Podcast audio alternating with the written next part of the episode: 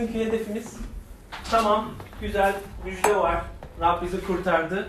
Şehri seviyor. Biz de şehirdeyiz, buradayız, beraberiz. Ee, şehri kullanmak istemiyoruz. Ee, şehre eklemek onların bereketinden biz de bereket aldığımızı söylüyor yaratan. Her şey çok güzel. Ama şimdi geldiğimiz konu biraz daha topluluk olarak bu şehri sevmek nasıl nasıl yapabiliriz? Böyle bir şehre ne ekleyebiliriz, ne katabiliriz? Veya e, şehirde e, spesifik olarak yapabileceğimiz bir şeyler var mı? Aktif olarak. Ona bakacağız. Um, bir de elbette um, kutsal yazılarda bu konu üzerine ne diyor? Ve İsa ne yaptı? İlk kilise bunun hayatı nasıl geçirdi ve ilk 300 yıl içinde o ilk e, Mesih'i e, nasıl diyelim Hristiyanlık tam böyle bir devlet dini olmadan önceki ilk 300 yılda bunlar Roma'da ne yaptı ve nasıl bir değişime e, yönlendiler? Bugün 21. yüzyıl 20 21. yüzyıla biz bunu nasıl yaparız? Hedefimiz bu. Şimdi oku, e, dinleyelim birden 8'e kadar Yeşaya 56. Rab ulusları kabul ediyor. Rab şöyle diyor. Adil ve doğru olanı koruyup yerine getirin. Çünkü doğruluğum gelmek, adaletim görülmek üzeredir. Bunu yapan insana, buna sımsıkı sarılan insanoğluna ne mutlu. Şebat gününü tutar, bayağılaştırmaz, her kötü kötülükten sakınır. Rabbe bağlanan hiçbir yabancı, kuşkusuz Rab beni halkından ayıracak. Hiçbir hadımda ben kuru bir ağacım demesin. Çünkü Rab diyor ki, şebat günlerimi tutan, beni hoşnut edeni seçen, anlaşmama sımsıkı bağlı kalan hadıma, evimde, evimin dört duvarları arasında, oğullardan da kızlardan da daha iyi bir anıt ve ad vereceğim. Yok edilemez ebedi bir ad olacak bu. Rabbe hizmet etmek, onun adını sevmek, kulu olmak için ona bağlanan yabancıları, şebat gününü tutan, bayağılaştırmayan, anlaşmama sımsıkı bağlı kalan herkesi kutsal da dağıma getirip dua evinde sevindireceğim. Yakmalık sunularıyla kurbanları sunağımda kabul, kabul edilecek. Çünkü benim evimde bütün ulusların dua evi denecek. İsrail'in sürgünlerini toplayan Egemen Rab diyor ki, toplanmış olanlara katılmak üzere daha başkalarını toplayacağım. Amin. Ee, Bugün e, bu ayette e, çok sık kullanılan bir iki kelimeye bakacağız. Ondan sonra biraz daha geniş bir e, anlam olarak bize bugün ne ekliyor ona bakacağız. Bakmadan önce İncil'de bazı kelimeler vardır. Böyle e, varsayımlarda bulunursun. Çünkü okursun bir kelimeyi dersin ha ben bunu anladım. Bunlardan iki, iki, iki tanesinden bahsedeceğim. İki kere tekrar, tekrarlanıyor her biri. E, adil ve adalet diye geçiyor. Adaletim. Ondan sonra doğruluk, doğru olanı yapın ve benim doğruluğum diye böyle bir adalet ve doğruluk kavramları öne çıkıyor. Direkt birinci ayette. Adalet deyince aklınıza ne geliyor?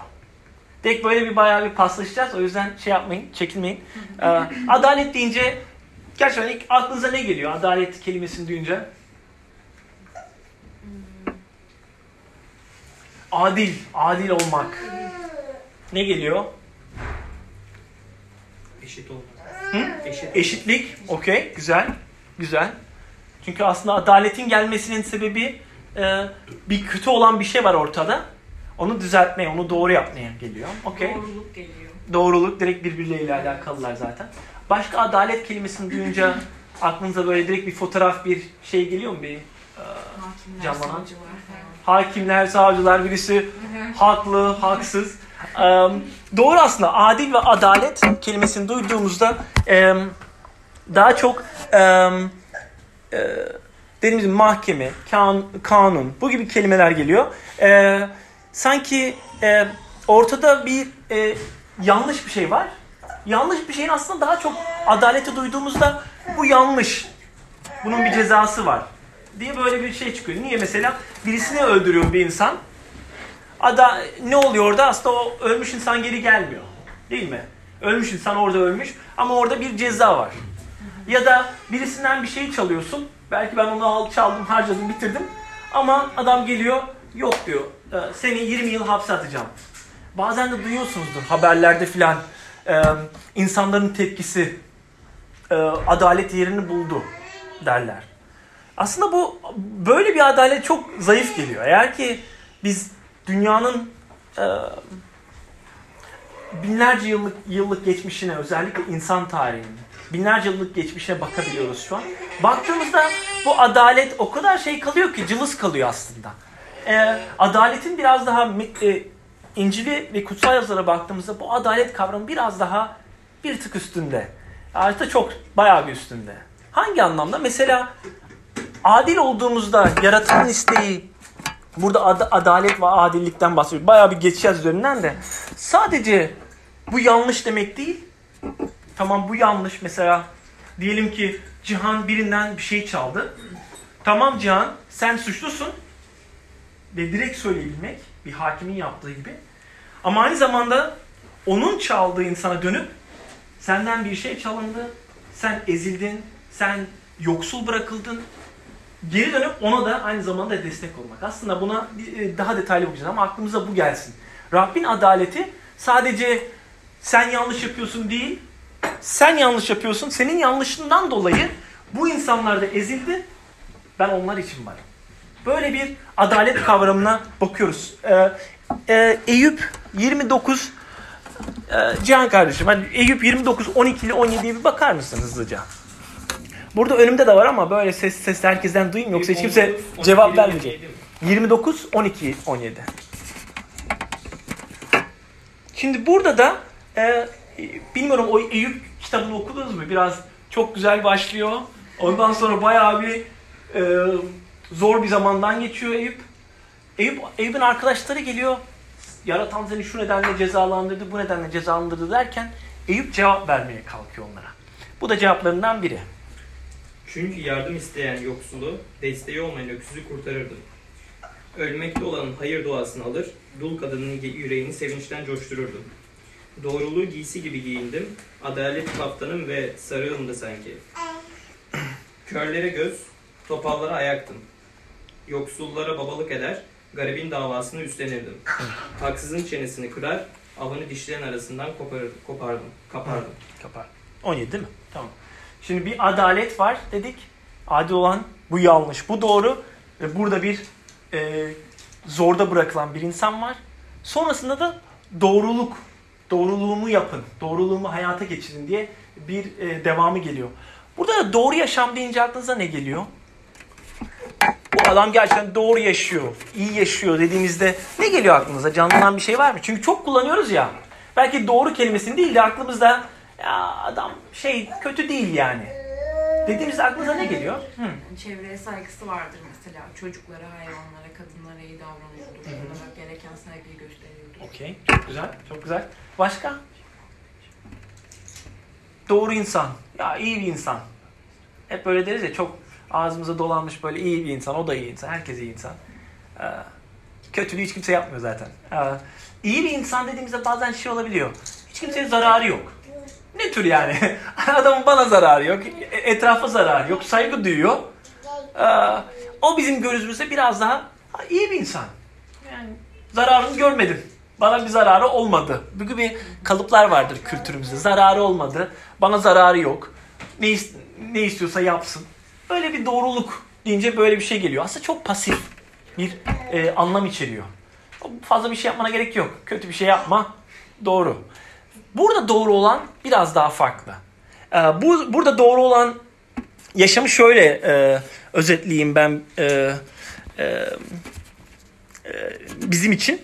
E, doğru yaşam e, yaratan ile olan e, ilişkisinin en büyük meyvesidir diyorum. Ama sonra e, doğru yaşamak şöyle kendi çıkarların uğruna diğer insanları ezmek kötü yaşam. Diğer insanların çıkarı uğruna kendi isteklerinden vazgeçmek ise doğru yaşam. Okey şimdi iki yaş- yaşam stili var. Kötü yaşam benim kazancım, istediğim bir kazanç var bu dünyada. Edinmek istediğim şeyler veya insanlar olabilir. Ee, edinmek bir köle gibi değil de onları benim safıma çekmek. Böyle bir hedefim varsa ben ne yapıyorum? Ee, kendi çıkarım için diğer insanları kullanıyorum. Mesela Can'a e, bir şey yapıyorum ama aslında sevdiğimden değil. Maksat benim tarafımda olsun. Kavga çıkarsa beni desteklesin. Yan- yanlış bir şey olduğunda benim tarafımı tutsun. Bir de diğer yaşam şek- şekli yine bunu hep e, birazdan göreceğiz İncil'de nasıl canlanıyor. Diğerinde ise benim bir isteğim var. Bu dünyada yaşamak herkesin istediği nedir? Mutlu yaşayayım, ailemle zaman geçireyim, ee, mutlu olayım. Ee, emekli olduğumda bakarsın mesela emekli olduğumda şöyle bir şehirde, kasabada yaşamak istiyorum. Herkesin böyle güzel güzel hayalleri var. Fakat İncil'de geçen biraz e, bize anlattığı şöyle bir şey var aynı zamanda. Ben böyle güzel isteklerim var. Hiçbiri kötü değil. Güzel yerlerden geliyor bu istekler. Fakat ben yeri geldiğinde o istekleri bastırıp çünkü başka birinin böyle bir şeye ihtiyacı varsa onların ihtiyacı için yani toplumun ihtiyacı için ben kendimden vazgeçiyorum. Kendi isteklerimden vazgeçiyorum. Böyle bir adalet ve doğru yaşam. Şimdi ilerleyelim. Şöyle bir hazır adaletten de bahsetmişken bir Yahudi bir haham, hahamın şöyle güzel bir sözü var. Ee, Abraham Joshua Heschel diye. Adalet bir kişi ile ilgili olarak mevcuttur. Ve bir kişi tarafından yapılan bir şeydir. Adaletsizlik eylemi bir kanunun çiğnendiği için değil, bir kişinin zarar gördüğü için kınanır. Yani adalet kavramını geri dönmek gerekirse, yani biz kanunu çiğnediğinde, bak kanunu çiğnedi öylesine demiyoruz. Çünkü sonuçta bir insan zarar görüyor ve biz de ona tepki olarak nasıl çiğnersin bu kuralı diyebiliyoruz. Şimdi doğru yaşam ve e, adil olmak onlara baktık. İncil'de hazır adaletten bahsetmişken dört grup var. Devamlı tekrarlanan dört grup var. Bu adalet ve doğru yaşam hakkında bahsettiğimizde. Hani bu bahsettiğimiz ezilenler. İncil'in her tarafında bunu en başından son en sonuna kadar bulabilirsiniz. Dört grup. Bu dört grubun birincisi dullar, yoksullar, göçmenler ve yetimler. Ee, ama her tarafında var. Önce dedim ya. Yani şey değil böyle bir tarafından alıp tutarsınız kendinizi kullanmak için. Adalet ve doğruluk geldiğinde bu dört gruba çok sahip çıkılıyor İncil'de. Ve şöyle bir şey diyor Süleyman'ın özdeyişlerinde 22'de geçiyor bu. Servetini büyütmek için yoksulu ezenle zengine armağan verenin sonu yoksulluktur. Yoksulu yoksul olduğu için soymaya kalkma. Düşkünü mahkemede ezme. Çünkü onların davasını Rab yüklenecek ve onları soyanların canını alacak. Yani bu dört grubun e, e, bir nevi hakimi, bir nevi yargıcı orada, o avukatı. Rabbin, Rab diyor ki ben kendim o işi ben göreceğim. E, böyle bir ciddi bir aynı zamanda bir Süleyman'ın özdeşlerinde adalet ve doğru yaşamı geldiğimizde böyle bir dört grup var. Şimdi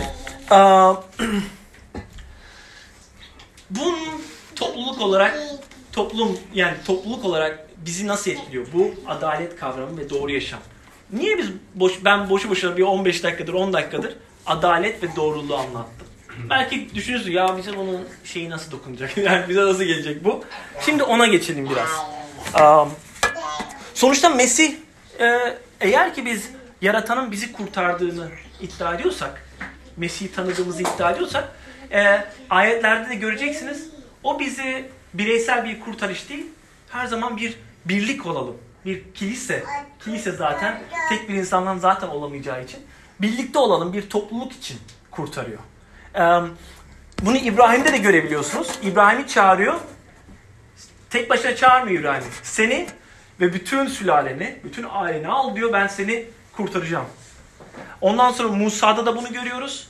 Musa'da da yine bir grup olarak kurtarıyor. Şimdi bize bunun etkisi nasıl olacak?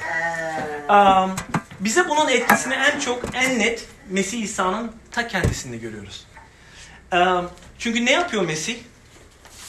Hop, pardon. Mesih İsa'da bunu nasıl görüyoruz? Mesih İsa kendisi hani diyorduk ya e, kendi kurtarıcından bahsederken Mesih şöyle bahsediyor. Ben diyor yoksulları kurtarmaya yani ezilenleri sahip çıkmaya hatta bazı yerlerde kaybolan kuzularımı, kaybolan koyunlarımı bulmaya geldim diye kendisi söylüyor. Sonrasında şöyle devam ediyor.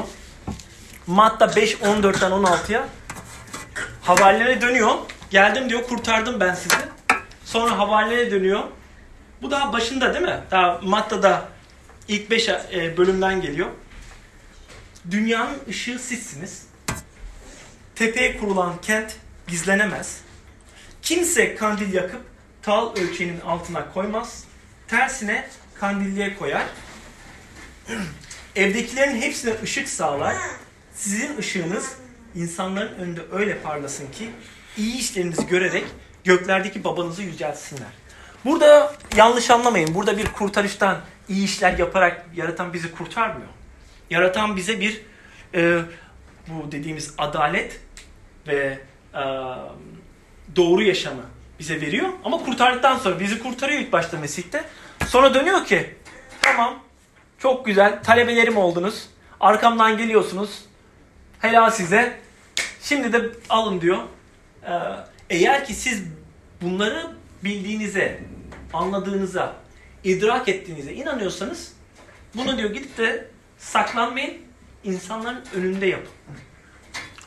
Çünkü belki düşünürsün ya Özgür bunu nereden anladın burada? Yani burada o kadar şey demiyor. Bunu nereden anladın? Bunu nasıl anlıyoruz? Bunu aslında İncil'e bakarsak havarilerin İsa'nın öğretilerine nasıl tepki verdiğine bakarsak bunu aslında çok daha net görebiliriz. O nedenle e, devam edeceğim. Hristiyanlar hakkında elçilerin elçileri bilmiyorum belki hepiniz okudunuz mu bilmiyorum ama elçilerin işlerinde Hrist, e, İsa göğe alınıyor. Bir onlara bir emir veriyor. Diyor gidin diyor bütün sözlerimi dünyanın her tarafında yayın. Ondan sonra da e, elçiler bir e, e, paylaşmaya başlıyor bunu. E, şeye bakarsak e, in, e, elçilerin işlerine Hristiyanlar hakkında çok enteresan bir cümle kuruyor. Hristiyanlar kimdir? Hristiyanlar ne yapar? Nasıl insanlardır? Şöyle bir cümle geçiyor. Ee, bunu e, şeyler söylüyor, Yahudiler söylüyor. Hristiyanları ezen Yahudiler. Dünyayı alt üst eden o adamlar buraya da geldiler. Yani e, elçilerin işlerinde yaratan baba oğlu üzerinden bize bir görev veriyor. Bu görevi alıyorlar ve ilk gittikleri yerde kilise kurmaya bir havralarda paylaşmaya başlıyorlar. Ve duydukları ses, şey dünyayı alt üst ediyor bunlar. Bu adamlar buraya da gelmiş. Düşün. Namı oraya kadar geliyor. Ondan sonra geldiklerinde diyor bu adamlar buraya da geldi. Oradaki orayı batırdılar buraya da geldiler gibisinden bir anlam var. Ee, kilisenin en son e, dünyayı alt üst ettiğini ya da e, yani aslında tam da uyuyor aslında o alt üst etme olayını. E, ya da İstanbul alt üst ediyor musunuz? Öyle başlayalım. İstanbul hala yerli yerinde görünüyor. Bir Adanalı'dan bunu duymak biraz şey kalabilir. E, alt üst etme bayağı bir e, literal algılanabilir ama burada çok farklı bir olaydan bahsediyor. Ve de çok da ciddi bir olaydan bahsediyor. Çünkü bu burada Hristiyanlar neden bu kadar dışlıyorlardı? Neden böyle bir ya o Hristiyanlar alt üst ettiler buraya da geliyorlar? Neden? Ben soruyorum. Sizin için cevap vermeniz için bir soru. ne yapıyorlardı? İlk Hristiyanlar? Tanrı sözlerimi yayıyorlardı. Yayıyorlardı. Yayarken başka ne yapıyorlardı? Öğrettikleri şeyler belki anlat, yani söyledikleri insanların alışık olduğu şeyler değiller. Hı hı. Bir o. Doğru. Mesih üzerine konuştular. Mesih'in e, hareketi üzerine konuştular. Başka ne yaptılar? Hayat tarzları son derece değişikti. Hayat tarzları bayağı bir değişikti. Sadece hayat tarzları da değişik değildi ama bir şey daha var. Bizim en aslında e, ilk ikisi tamam. Ben çıksam burada paylaşırım. Sorun değil. Yaptık. Problem yok. Hayat tarzımız tamam. Onlar gibi yaşamıyoruz. Güzel. Mükemmel. Bir şey eksik. Ne eksik? Neydi iki kelimemiz? Adalet ve doğru yaşam. Adalet ve doğru yaşamı hayata geçiriyorlardı. Nasıl yapıyorlardı? Bir bakalım. Um, um, bir kısmı atlamışım güzel. Onu birlikte bakalım. Orada um, um, aslında o cevabı size vermeden önce ilk başta bir İsa'ya bakalım. Çünkü İsa hakkında ne diyorlardı? Değil mi? Çok pardon. Tamam Hristiyanlar hakkında öyle diyorlardı. İsa bunu elbette onlara bir gösterdi. İsa'nın hayatında da İsa'ya baktıklarında şeytanın oğlu dediler ona. İsa'ya baktıklarında e, o da kültürümüze karşı geliyor, dinimize karşı çıkıyor. Bayağı bir demekle kalmadı. İsa ne yaptı hayatında? O niye karşı çıkıyor? Çarmıha niye geldiler? Elbette bizim için öldü diyoruz. Ama çarmıha niye geldi? Onlar, onların aklındaki fikir neydi? Bir soru daha. İsa'yı İsa'yı çarmıha niye geldiler? Sorsa birisi dışarıda ne diyeceksin? Bizim e, bizim inancımıza göre bizim için öldü. Orada sorun yok. Ama Yahudiler ve Romalılar onu oraya öldürürken akıllarında bir sebep vardı. Birkaç isyan çıkartıyordu. Korkuyorlardı. Niye korkuyorlardı? Çünkü şey yani hem şey de gösteriyordu. Ne gösteriyordu ona? Mucize de gösteriyordu. Evet. Yani onların inandıkları şeyi yıkacağından belki korktular. Dini sisteme karşı geliyordu. Ha. Elbette, kesinlikle. Çünkü ne nasıl karşı geliyordu? Nasıl karşı geliyordu dini sisteme? Yani ne bu kadar bozdu onları? Niye böyle zorlarına gitti onun mucize yapması? Kimler için yapıyordu bu mucizeleri?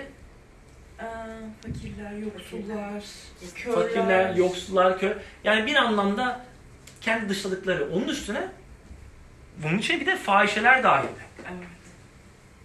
Um, İsa'nın İsa'nın hayat stili sadece böyle bir on dini liderlerden farklı sözde değil, bu aynı zamanda hareket gerektiren, kendini bir anlamda onların önünde yaşayacaksanız böyle yaşayın. Sizin aslında siz aslında uymuyorsunuz. Ben değil, siz uymuyorsunuz bu öğretilere. Fahişelerle zaman geçiriyor. Ondan sonra gidip vergi görevlileriyle zaman geçiriyor. Ee, e, dışlanmış herkesi, her kesimden insan onda yer bulabiliyordu. Onun önüne gelip dinleyecekse bu adam dinler diyorlardı. Ve bakıyorsun bunu zaten İncil'in her tarafında da görüyorsun. Bu üç nedenden dolayı e, fahişeler, Grekler, yabancılarla zaman geçiriyor. E, e, bir de onun üstüne şey diyordu. Günahınız affoldu. Günah, ondan sonra şey dediler buna. Sen sen tanrı mısın? Sana ne oluyor? Sen kimsin ki böyle bir şeyi iddia edebiliyorsun? Sen günah insanların günahını affedemezsin ki. Üçüncüsü ama en önemlisi e, yaratanın oğlu olduğunu iddia ettiğinde. Çarmıha geldiğinde en son herkesin önüne getiriyorlar. O da diyor ki ben diyor yaratanın oğluyum. Ve bunu iddia ettikten sonra diyor ki tamam çarmıha gelelim. Şimdi bundan sonra o benim atladığım şimdi geri dönüp o elçilerin işte elçiler de bunu alıyor. Aynısını kendileri yapmaya başlıyor. Ne kim varsa böyle Yahudilerin, dini liderlerin aynı zamanda politik liderlerin kim karşı çıktığı varsa onlarla gidip paylaşmaya başlıyorlar. Şimdi bu adalet ve doğruluğu nasıl yapıyorlar? Spesifik bir örnek gerekir değil mi? Ee, üç tane örneğim var. Şimdi bu üç örneğe bakarak size son bir soru daha soracağım. Üç örnek var. Birincisi elçilerin işleri 8. Elçilerin işlerinin 8'de burada ne dedik e, ayette Süleyman e, Yeşaya 56'da? Kimler dışlanmıştı orada? Hadımlar ve yabancılar. Yabancı derken göçmenler daha çok. Ya- Kadın ne demek? Hadım da seksüel anlamda kendi e, e, artık çocuğu olamayacak, kendi organlarını bir nevi, e, seksüel organlarını vazgeçip e, kendilerini bir nevi politikaya ya da devlete adayan insanlar o zamanki. Şimdi hadımlar ve yabancılar dışlanıyordu ve şimdi şeye bakıyoruz. Elçiler İşleri 8'de ne oluyor? Elçiler İşleri 8'de bir yabancı aslında sadece açık açık hikayesi geçen, geçen ilk paylaştıkları kişi. Çünkü elçilerin işlerinde görev verildi. Gidin herkesle paylaşın. Bizimkiler yerinden kıpırdamıyor, kıpırdamıyor mu? Bizimkiler hala Kudüs'teler. Yaratan her tarafa gidin dedi. Yerli hala Kudüs'te bekliyorlar.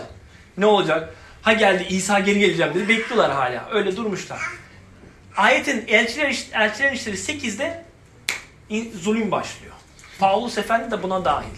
Sonradan Hristiyan olan Paulus Efendi. Orada kapı kapı dolaşıp Hristiyanları e, ezmeye başlar. Bunlar da kaçarken müjdeyi paylaşıyor bir anda. Elçi İşleri 8'de son bölümde Etiyopyalı adım var. Bu adam yolda giderken İncil'i Yeşil'i okuyor ve orada diyor ki okuyorum okuyorum diyor ama hiç kimse bana diyor bunu anlatamıyor. Yani açıklayamıyor. Büyük bir, bir ihtimal eğer o zamanın tarihi şeyine bakarsak e, onu tapınağa kabul etmediler. Ve ona anlıyoruz ki hiç kimse açıklama şeyi bile duymamış o ayeti. E, elçilerden biri olan Filipus gidiyor onu anlatıyor ve ilk ad- yani bir bireyin gelişi orada iman edişinde gördüğümüz kişi hem yabancı hem de bir hadım. Yani o zamanki kültürel sisteme sizin diyor dışladığınız, tapınak dışı yaptığınız insan bizde yeri var. Çünkü herkes bizim gözümüzde eşittir. Tamam orası güzel. Güzel bir örnek. Bunu e, aynı zamanda e, elçilerin işleri ah, şeyini unuttum şimdi ayetin 17 olabilir. Filipi Filipi şehrine gittiklerinde de görüyoruz. Aslında Yahudilerin şöyle bir duası vardı. Ee, birinci yüzyılda Tim amcanın e, dediği bir duası var. Ee, dua ederken şöyle diyorlarmış. Ee, ya Rab sana şükürler olsun.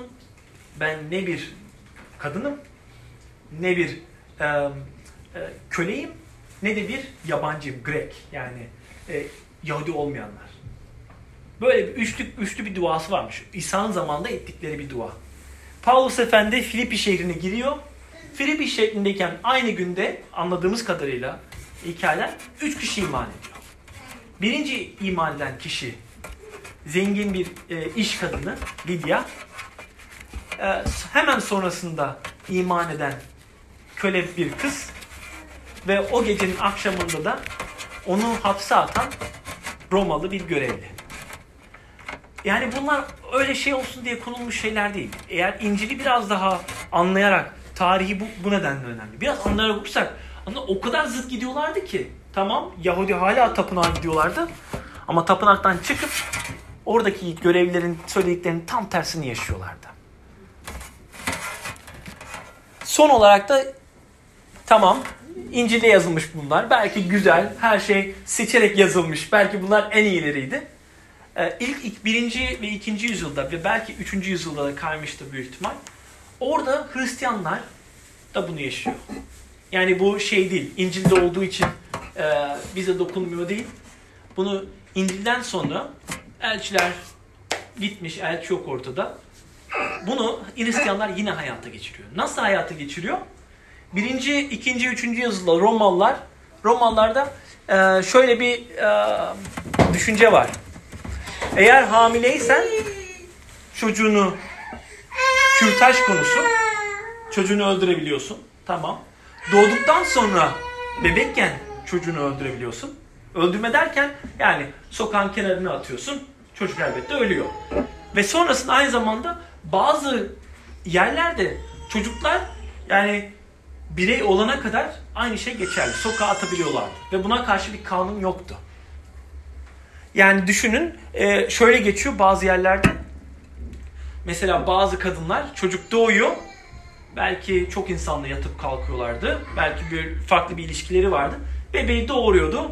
Bebeği köşeye bırakıyordu. Çekip gidiyordu ondan sonra. Dışarıda. Hristiyanlar görüyor bunu. Bizim gözümüzde herkes eşit. Bizim gözümüzde bebeğin değeri yetişmiş bir insanla aynı. Bizde öyle bir farklılık yok. Adalet ne demektir? Bunlar yanlış yapıyor, söylersin. Doğru yaşam neyi gerektirir? Orada ezilen çocuklar, bebekler var. Bizim Hristiyanlar da bir araya geliyor ve bu çocukların hepsine evlat edinmeye başlıyorlar. Evlat edinebildikleri kadar. Hiç şey yok. Politika, gidin Sezar niye yapıyorsun? Bağırıp çağırma, yan gelip yatma yok. Tamam Sezar yanlış yapıyor ama ben burada beklerken de bu kadar çocuk ölüyor. Bunlar üstlerine alıyor görevi. Sezar sen yalan söylüyorsun. Bu yaptığın yanlış ama aynı zamanda dönüp çocukları evlat ediniyorlar. Mesih'i bir kilise olarak eğer ki biz 21. yüzyılda Mesih'in adını özgürce ben Hristiyanım, ben Hristiyanım diyebiliyorsak bunun aslında verdiği o kadar çok büyük bir yük var ki. Bu ama şeyle karıştırmayın. Kurtuluşla alakası yok. Bunu yaparak kurtulmuyoruz biz. Bizim imanımız, bizim kurtarıcımız Mesih'in ta kendisi. Çünkü um, evet yani Mesih'in ta kendisi. O nedenle bizim imanımızla alakası yok. Ama eğer ki Mesih'in sözleri bende yaşıyor diyebiliyorsam ve Mesih'in dediği gibi kutsal ruh bende hayat buldu. Bende ve içimde diyorsam bunun dışa dönük bir etkisi olmak zorunda. Biz elbette güzel dileklerde bulunabiliriz. Herkesin dediği gibi benim de düşünüm ya benim çocuğumla bir şunu yapmak isterim. Büyüyünce, yaşlanınca, emekli olunca bunu yapmak istiyorum. Ya güzel güzel hayallerimiz var hepimizin. Ee, otursak kahvelerimizde herkes anlatır bir iki saat. Ya şu kadar param olsa şunu da yaparım, şöyle ederim, şöyle yaparım. Güzel dilekler bunların hiçbiri yanlış değil. Fakat eğer ki biz Mesihler olarak bu İstanbul'u değiştirmek, bir anlamda alt üst etmek istiyorsak çok e, emek gerektirecek ve bir anlamda da acı gerektirecek bir şey. Bunu şöyle açıklıyor e, Filipiller 2'de. E, Paulus şöyle yazıyor. Hiçbir şeyi bencil tutkularla ya da boş övünmeyle yapmayın. Boş övünme büyük ihtimal bizim övünebileceğimiz hemen hemen her şey o alana giriyor. Um, her biriniz alçak gönüllülükle öbürünü kendinden üstün saysın. Yalnız kendi yararını değil, başkalarının yararını da gözetsin. Adalet ve doğru yaşam. Mesih İsa'daki düşünce sizde de olsun. Mesih Tanrı özüne sahip olduğu halde Tanrı'ya eşitliği, eşitliğe sımsıkı sarılacak bir hak saymadı. Ama kul özünü alıp insan benzeyişinde doğarak ululuğunu bir yana bıraktı. İnsan biçimine bürünmüş olarak ölüme, çarmı üzerinde ölüme bile boyun eğip kendini alçalttı. Ve bunu biz ilk başlardaki Hristiyanlarda da görüyoruz. Ee, ilk 300 yılda e, eğlence olsun diye öldürüyorlardı Hristiyanları. E, Nero'nun bir hikayesinde Hristiyanları böyle gece yolları ışıklandırmak için çarmıha gerip ondan sonra ateşe verip geçtiği hikayeler ve anlatımlar var. Ve Petrus'un hikayelere göre sadece çarmıha gerilmiyor, ters çarmıha geriliyor. Yani başüstü. Yani demek istediğim şey değil, böyle bir kötü bir fotoğraf çizmek değil. Ama biz e, Mesih'in ruhunun içimizde olduğunu iddia edeceksek burada sadece güzel bir hayat yaşamak bizim hedefimiz olamaz. Bize verilen görev çok daha büyük, çok daha üstünde. O zaman yani son soru da şu. Etrafımızda adaletin gelmediği ve doğru yaşamın olmadığı ne var? Bu vaazın hiçbir anlamı yok. Eğer sonunda bir hareket noktamız olmazsa. Aa, güzel şeyler e, e, okuduk. Güzel şeyler, ayetler mükemmel.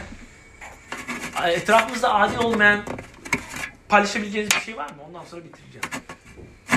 Ya keşke şuna adalet gelse, keşke şu bu böyle olmasa dediğiniz bir şey var mı? Umarım vardır. Dünyadayız hala. Aynen değil mi? İş yerindeki aslında o kadar çok olmayan adaletsiz olan o kadar çok iş yeri var ki. Mesela en kötüsüne şu doğa koleji olayı. Tabii. Değil mi? Ee, insan kendi başkanın, müdürün kendi parası var. Bol bol. Ama öğretmenlere vermek yerine buna başka bir yerde yatırıp daha fazla para kazanıyor. Doğru. Başka? Daha da ezilenleri düşünün. O dört grubu düşünelim. Dullar, yoksullar, yetimler ve göçmenler. Afrika kıtası için daha fazla şöyle oradaki yoksul insanlar için su bulamayan insanlar var. Evet evet evet. Hareket olarak şu an yapabileceğimiz bir şey olmalı ama. İsa asla bizi böyle bir 10 yıl sonrayı çağırmıyor. Şu an değişim şu an başlıyor. Eğer biz topluluk olarak İstanbul projesi olarak İstanbul'u alt üst etmek istiyorsak bir anlamda İstanbul'a İstanbul'da kesin daha fazla şey vardır halledeceği düzelmesi. Yoksul, evet yoksulluk, eğitim görmeyen çocuklar, Nereden gelip sokakta Göçmenler. yatıp aç. göçmenler özellikle televizyon izlediğimizde bayağı bir milliyetçi şeyle dolabiliyorsunuz. Ben de bunu çok yaşıyorum. Ya bunlar yüzünden çocuklar ya iş bulamıyoruz, hırsızlık arttı, şu arttı, bu arttı. Bir anda ne Mesih var ne bir şey var ortalıkta. Herkes böyle bir anda milliyetçiliğe bürünüyor. Aynen. Bir düşünün, bir taşının. Ee, ama eğer e, fazla böyle Mesih'i iddia etmeden önce arada sırada bir oturup ya benim vazgeçebileceğim rahatlık var mı onların rahatlığı için? Çünkü hayatımızda Mesih görülecekse hayatımızda görülecek. Sadece sözde yaparsak onlardan farkımız kalmıyor. Gidin Fatih'te her köşe başında adamlar size anlatır kendi dinlerini. Son dua edelim bitirelim. Dilerim Mesih'in o adaletini ve doğru yaşamı birlikte İstanbul'da, Kadıköy'de, Rasim Paşa'da yaşayabiliriz. Ya Rab Mesih, e, topluluk olarak senin önündeyiz. E, Senin olduğunu, senin içimizde olduğunu iddia ediyoruz. Seni tanıyoruz. Ya sadece bir sadece sana hizmet etmek istiyoruz. Ya Rab sen İstanbul projesi olarak bizi burada toplanmış birkaç insanı kullan. Sadece sözle değil, hayatımızı değiştir. Öyle ki etrafımızda acı çeken, ezilen insanlara senin kendi çıkarımız için değil, kendi övgümüz için değil, senin adın övülsün, senin adın görülsün. Kör olan gözlerimizi aç ki senin yaptığın gibi ezenin karşısında, ezilenin yanında yara- yaratanı yüceltebilelim. İsa Mesih yüce adıyla. Ağzına sağlık. Özgür.